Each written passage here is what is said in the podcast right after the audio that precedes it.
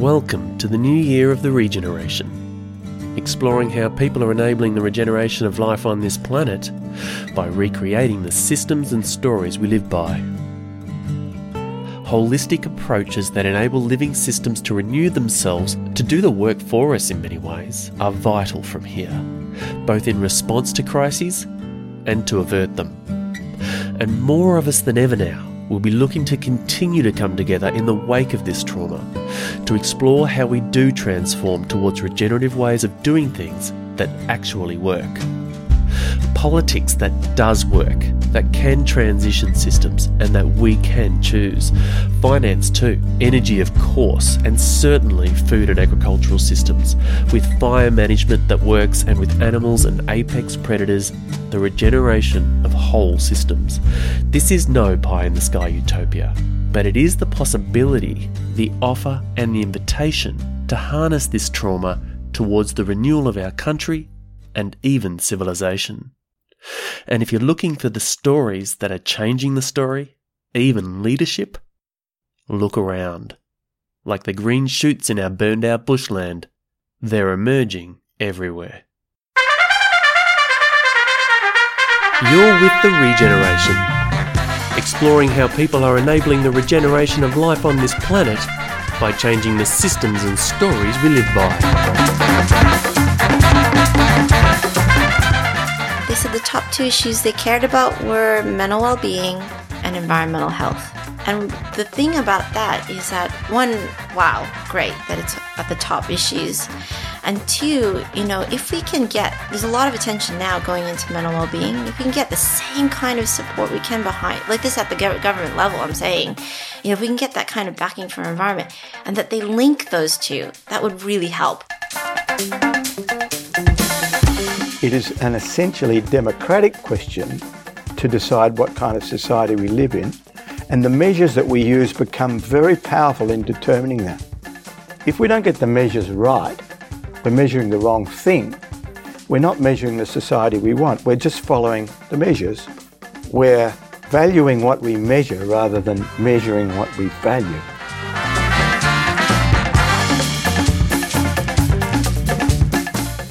Hope isn't a lottery ticket and it's not wishy-washy and it's not believing that there'll be a magic solution. It's it's the thing that makes you run and fight as hard as you possibly can. And i think that's the kind of hope that we have to put in our stories.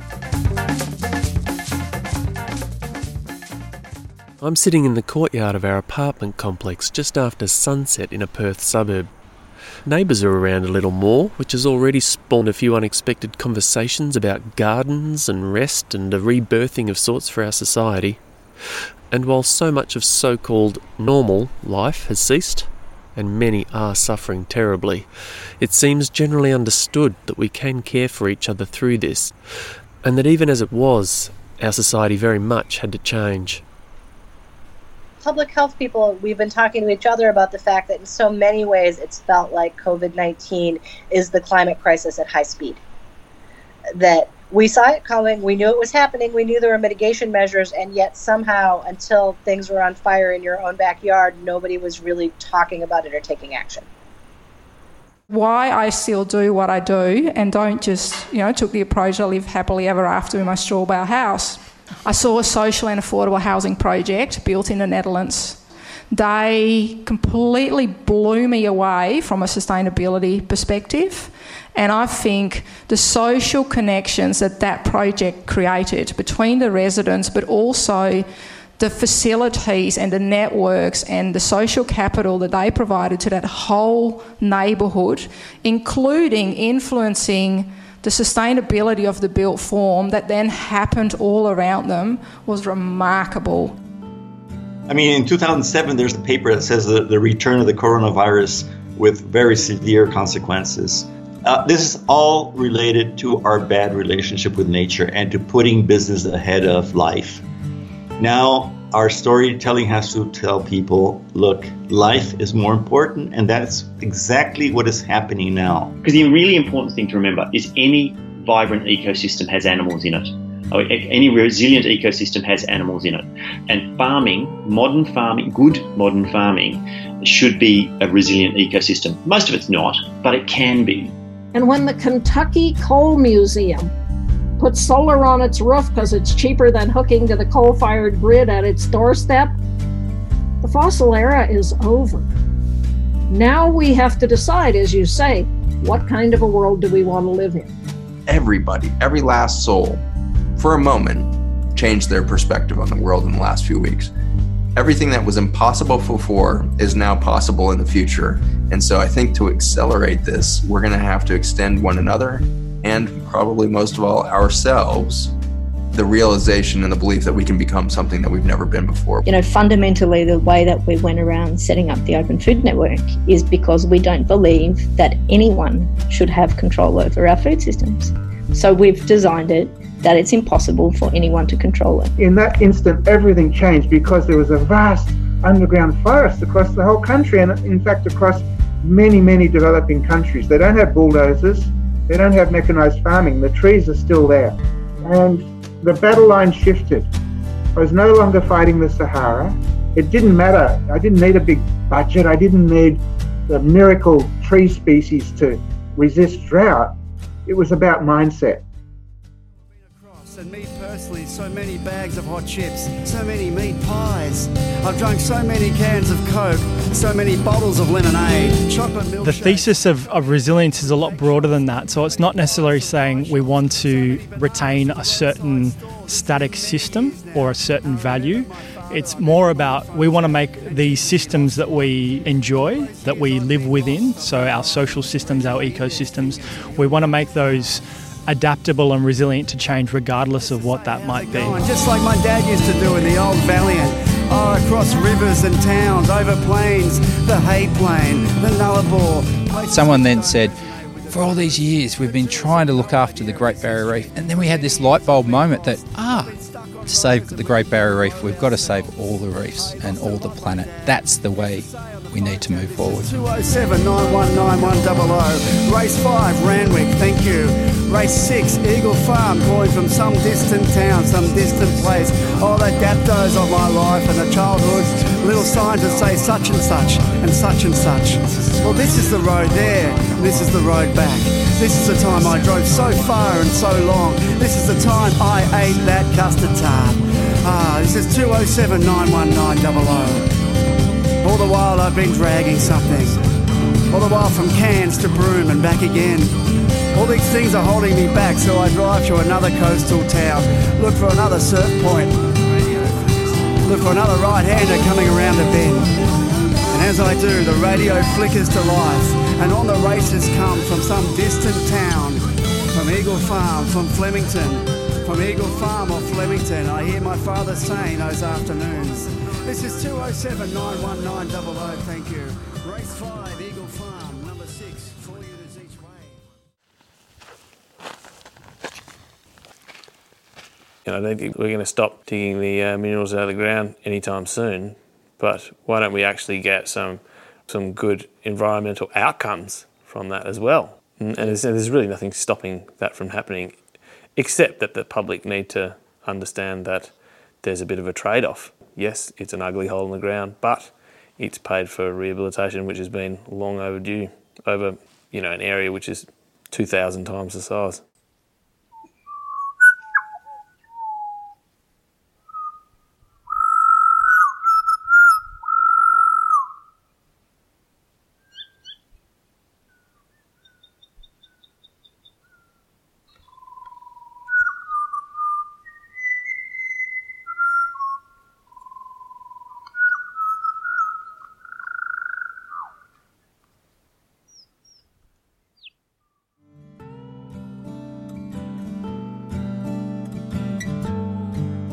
I believe we can go all the way. I believe that within 30 to 50 years, all landscape in Australia will be run in a regenerative way. And I don't think we have an option to that. It's exactly what we try and take away is that human control over these natural systems. Realistically, we know very, very little about how natural systems truly function. We don't really need to know it all. All we've got to do is just try and do our best to enable that and just be part of that and with, with a lot of respect.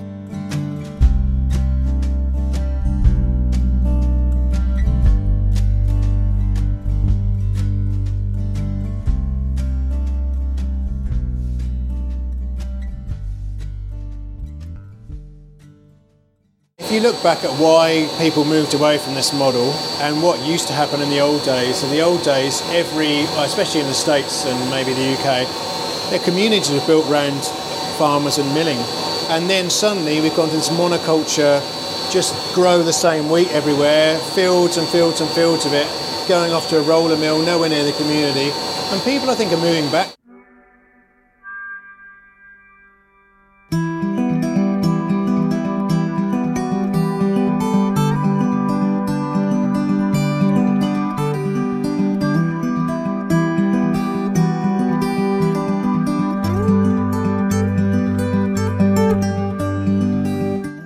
Those two. It was it was their dignity and agency and um, just just unfathomable intelligence that was just i mean their eyes were burning with it. They, they just glowed. It was man and woman side by side equally muscled. And they were side by side walking to towards the camera like what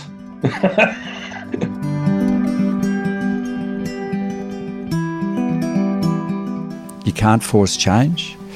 All you can do is have solutions tried and proven and ready for when change comes and, and, the, and the people can go and grab their solutions. And that's what's happening at the moment.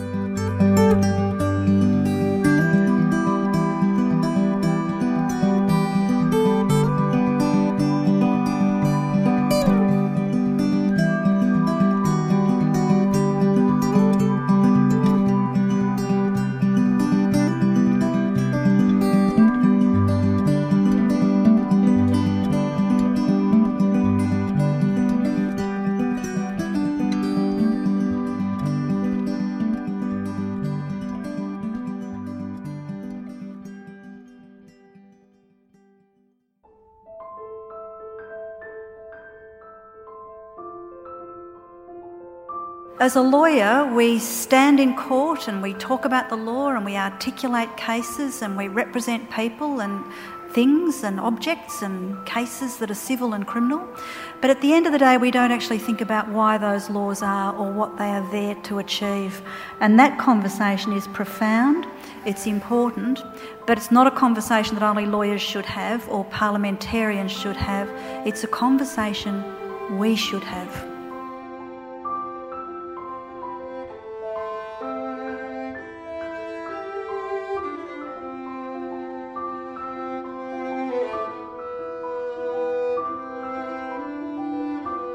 Irene Watson says that for her people in the Adelaide Plains, the law is in the ground.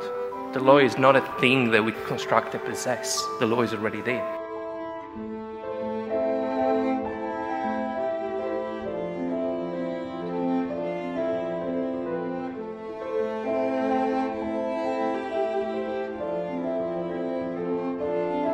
nature already has the solutions to the problem that's rearing its head if you allow that system you know the solutions are already with you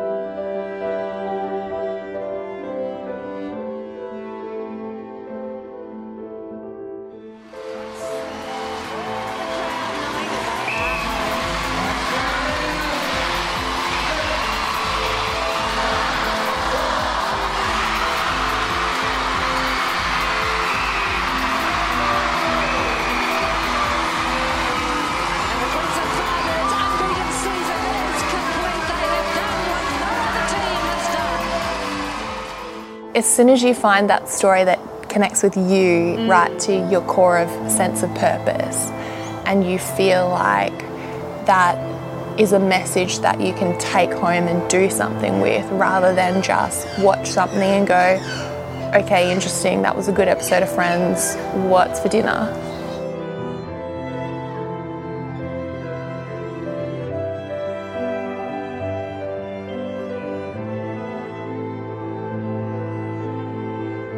it's been a tough decision for sure, but I think for the first time in, yeah, probably 18 months, I feel the truest version of myself, which was really scary to come to because for 25 years of my life, it's kind of been my identity. And I mean, we change a lot as humans, and sometimes we're maybe a bit too scared to.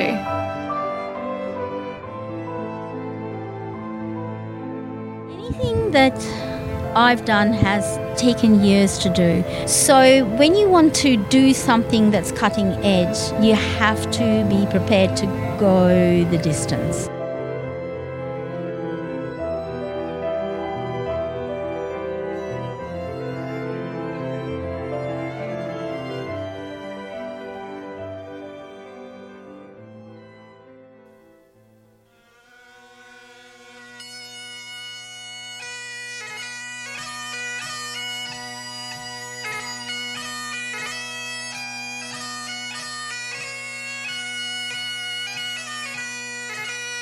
And I remember thinking there, why am I in the army? Why am I fighting in a war? Why am I doing all these things for politicians I don't believe in, policies I don't believe in? What am I prepared to do about this, the destruction of my country?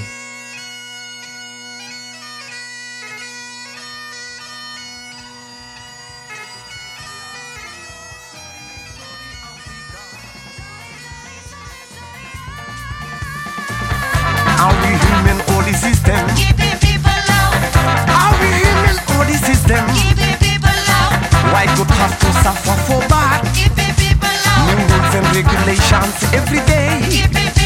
Confusion rise and hold all of us. Because people can do anything they want to you and say the system say so.